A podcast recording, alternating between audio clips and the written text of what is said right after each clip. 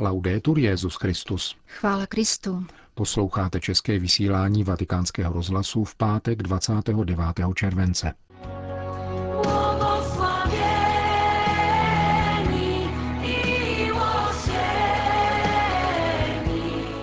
S papežem Františkem v Polsku na Světovém dní mládeže.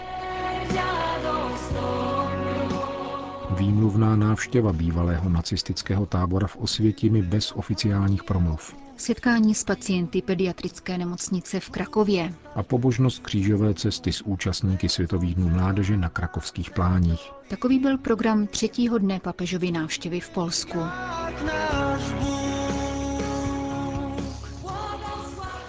Na programu papežské pouti do Krakova na Světové dny mládeže figurují pouze dvě jiná města. Čenstochová s jasnohorským mariánským poutním místem, kterou navštívil včera, a Osvětim, tragicky proslulá kvůli koncentračnímu táboru Auschwitz-Birkenau.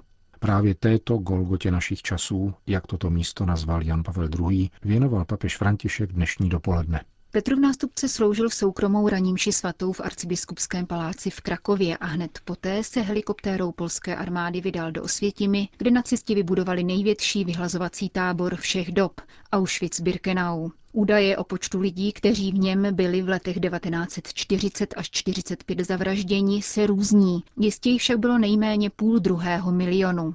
Papeže Františka přivítal před vstupem do bývalého koncentračního tábora ředitel muzea a památníku. Pak svatý otec prošel mlčky a sám branou. Elektrický vůz jej pak převezl na dvůr před jedenáctý blok na popravčí místo, kde nacisté kulkou do hlavy zavraždili tisíce lidí.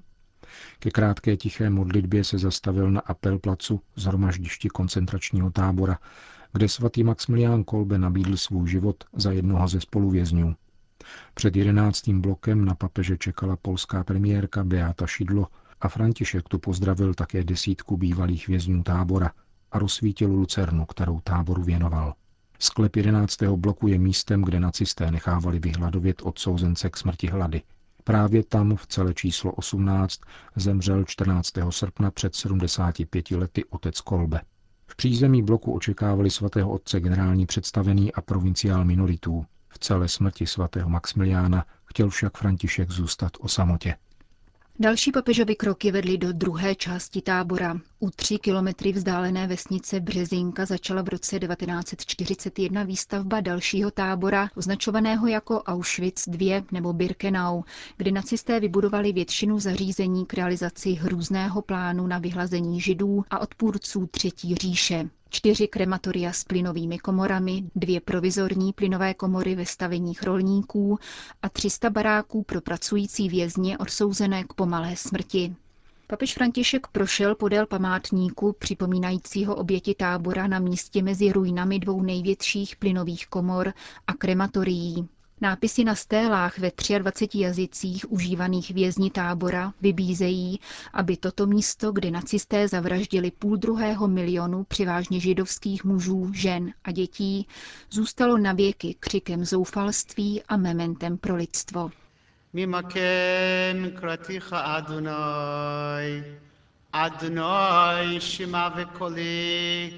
Petrův nástupce postavil na pomník rozsvícenou lucernu a setrval v modlitbě. Polský vrchní rabín Michal Šudrych po chvíli ticha zaspíval 130. žalm z hlubin bezedných volám k tobě, hospodine. V polštině pak přednesl tentýž žalm farář Stanislav Rušala ve vsi Markova nedaleko Řešova. Odtud totiž pocházela rodina Ulmů, vyvražděná 24. března roku 1944 za ukrývání židů. Německá policie tehdy zavraždila tři židovské rodiny i manžele Josefa a Viktorii, která byla v posledním měsíci těhotenství, i jejich šest dětí.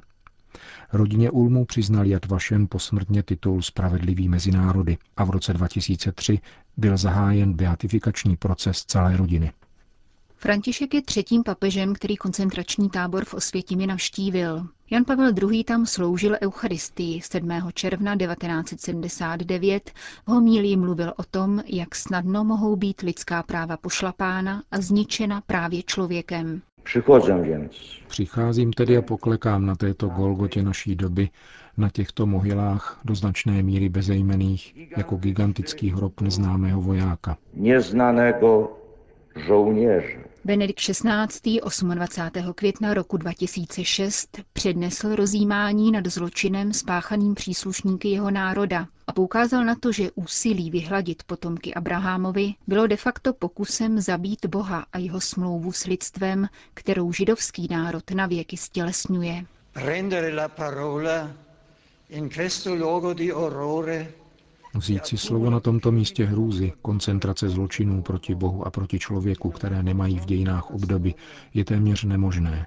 A je to zvláště obtížné a zdrcující pro křesťana, pro papeže, který pochází z Německa. Na místě, jako je tohle, chybí slova. Nakonec může zůstat jen ustrnulé mlčení.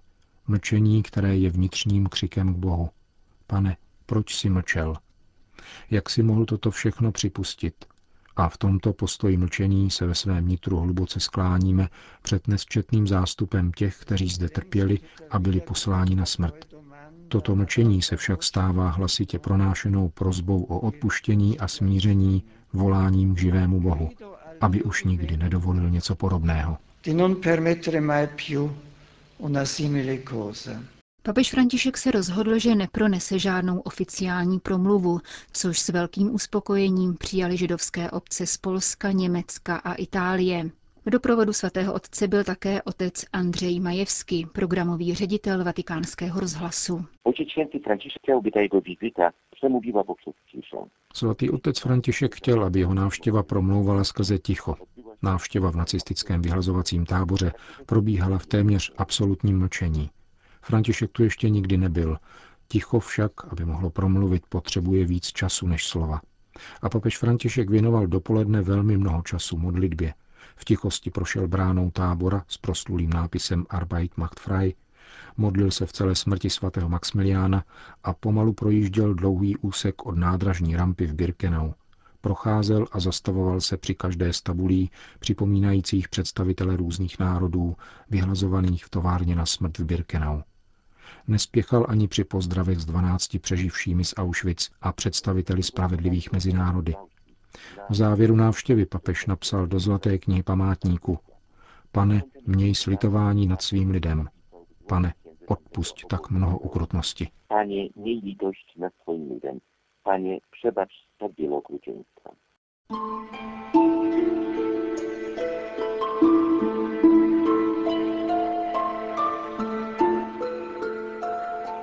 Odpoledne se z krakovského arcibiskupství Petrův nástupce vydal v otevřeném papamobilu do 9 kilometrů vzdálené čtvrti Prokočim, pozdravován nepřetržitým zástupem mladých, kteří stáli podél silnice. Cílem byla univerzitní pediatrická nemocnice, která je největší zdravotnickou institucí svého druhu na jihu Polska. Duchovní službu zde konají kněží z kongregace Dehoniánů. Ve vstupní hale nemocnice přivítala papeže Františka předsedkyně polské vlády Beata Šidlo. Spolu s ní bylo přítomno 50 malých pacientů, jejich rodiče, lékaři a ošetřovatelé. Papež v krátké promluvě k ním pak mimo jiné řekl. Quanto vorrei che come cristiano Přál bych si, abychom jako křesťané uměli být na blízku nemocným, na způsob Ježíšův, tedy tiše, s pohlazením a v modlitbě. Naše společnost je bohužel znečištěna skartační kulturou, která je opakem kultury přívětivosti. Oběťmi skartační kultury jsou právě ti nejslabší a nejkřehčí, a to je krutost. Je však hezké vidět, že v této nemocnici jsou ti nejmenší a potřební přijati a opatrováni. Díky za toto gesto lásky, které nám nabízíte. Je znamením opravdové lidské i křesťanské civilizace, jsou-li do středu sociální pozornosti a politiky stavěni ti, kdo jsou nejvíce znevýhodněni. Papež pak poukázal na problém osamocenosti rodin, které se starají o svoje nemocné a povzbudil všechny, kdo z tohoto skutku tělesného milosrdenství učinili svoje osobní poslání, lékaře, ošetřovatele, všechny zdravotnické pracovníky, jakož i nemocniční kaplany a dobrovolníky. Pán vám pomáhají vykonávat dobře vaši práci v této i v každé jiné nemocnici na celém světě, řekl svatý otec v závěru své promluvy. Potom se osobně pozdravil s dětmi a rodiči. Na závěr se odebral do tamnější nemocniční kaple, kde je po celý rok stálý výstav nejsvětější svátosti a setrval zde mlčky v adoraci.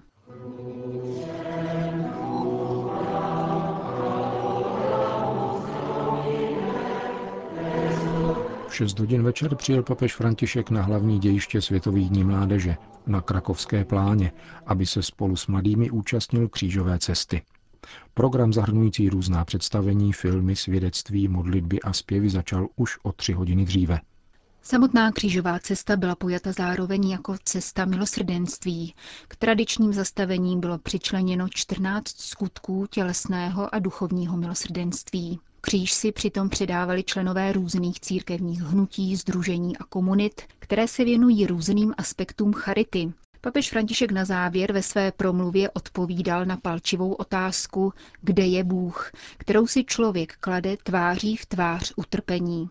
V návaznosti na Ježíšova slova z 25. kapitoly Matoušova Evangelia Měl jsem hlad a dali jste mi najíst, svatý otec řekl. Tato Ježíšova slova jsou odpovědí na otázku, která v našich myslích a srdcích zní nezřídka. Kde je Bůh? Kde je Bůh, je-li ve světě zlo, existují-li hladoví, žíznící, bezdomovci, uprchlíci a utečenci? Kde je Bůh, když nevinní lidé umírají násilím, terorismem a válkami? Kde je Bůh, když neúprosné choroby lámou životní a citové vazby? Nebo když jsou děti zneužívány a ponižovány a trpí vážnými patologiemi? Kde je Bůh ve vztahu k těm, kdo strádají na duši a trápí je pochybnosti? Existují otázky, na které lidské odpovědi neexistují. Můžeme jenom hledět na Ježíše a ptát se jej. A Ježíšova odpověď zní, Bůh je v nich. Ježíš je v nich trpí v nich a je s každým hluboce sjednocen. Je s nimi sjednocen natolik, že tvoří takřka jedno tělo. Ježíš se rozhodl sjednotit s bratry a sestrami zkoušenými bolestí a úzkostmi. Vydal se na kalvárii a zemřel na kříži. S oddanou láskou nese na sobě a v sobě morální a duchovní rány celého lidstva. Obětím kříže objímá Ježíš nahotu a hlad, žízeň a samotu, bolest a smrt mužů a žen všech dob, řekl papež František. Tento večer Ježíš a my spolu s ním objímáme s obzvláštní láskou naše syrské bratry, prchající před válkou.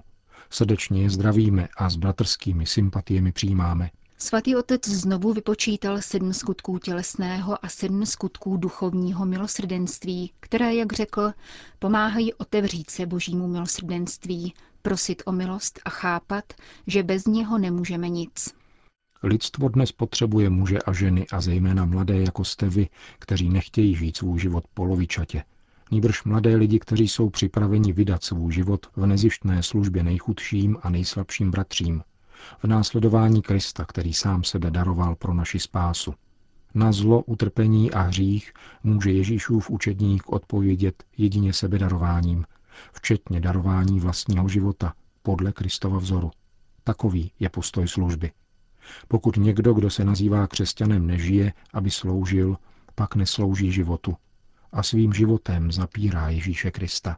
Pán vás zve, abyste přijali postoj služby za vlastní a byli znamením jeho milosrdné lásky pro naši dobu, pokračoval svatý otec. Ke splnění tohoto poslání vám ukazuje cestu osobního závazku a sebeobětování. Je to cesta kříže. Cesta kříže je cestou štěstí z následování Krista až na dno v často dramatických okolnostech každodenního života. Je to cesta, která se neobává neúspěchů, marginalizace či samoty, protože dává lidskému srdci Ježíšovu plnost. Cesta kříže je cestou života a božího stylu, kterým Ježíš umožňuje kráčet po stezkách občas rozdělené, nespravedlivé a skažené společnosti. Cesta kříže je jediná, která vítězí nad hříchem, zlem a smrtí, poněvadž ústí do zářivé radosti Kristova vzkříšení a otevírá obzory nového a plného života. Je to cesta naděje a budoucnosti. Kdo se jí ubírá velkodušně a svírou, dává lidstvu naději a budoucnost. Zakončil papež František svou promluvu po křížové cestě na krakovských pláních.